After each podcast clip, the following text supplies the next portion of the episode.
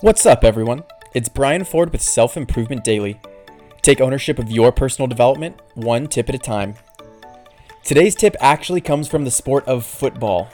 When coaches review one of their players' performance, they assess it on three important criteria. First is alignment. Are they in the right position to make a play?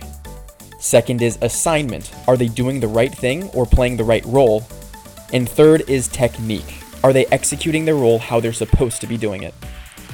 Thinking a layer deeper about these three elements to performance, I think it applies far beyond the football field and into just about everything we do. Alignment is about being in the right place. You can't make something happen unless you're in a position where you are capable of enacting change. You can't bench press unless you are near a bar and some weights. Getting your foot in the door for the opportunity is an essential component to taking action on it, and it can't happen until you're present.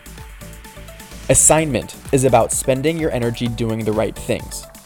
What tactics are you using to achieve what objective? If you want to read a book, looking up YouTube summaries might not be the best idea. But if you want to write a review on a book, then that would make sense. You need to be sure that you are clear on what you're trying to accomplish or what the assignment is, so that your actions can contribute toward that goal.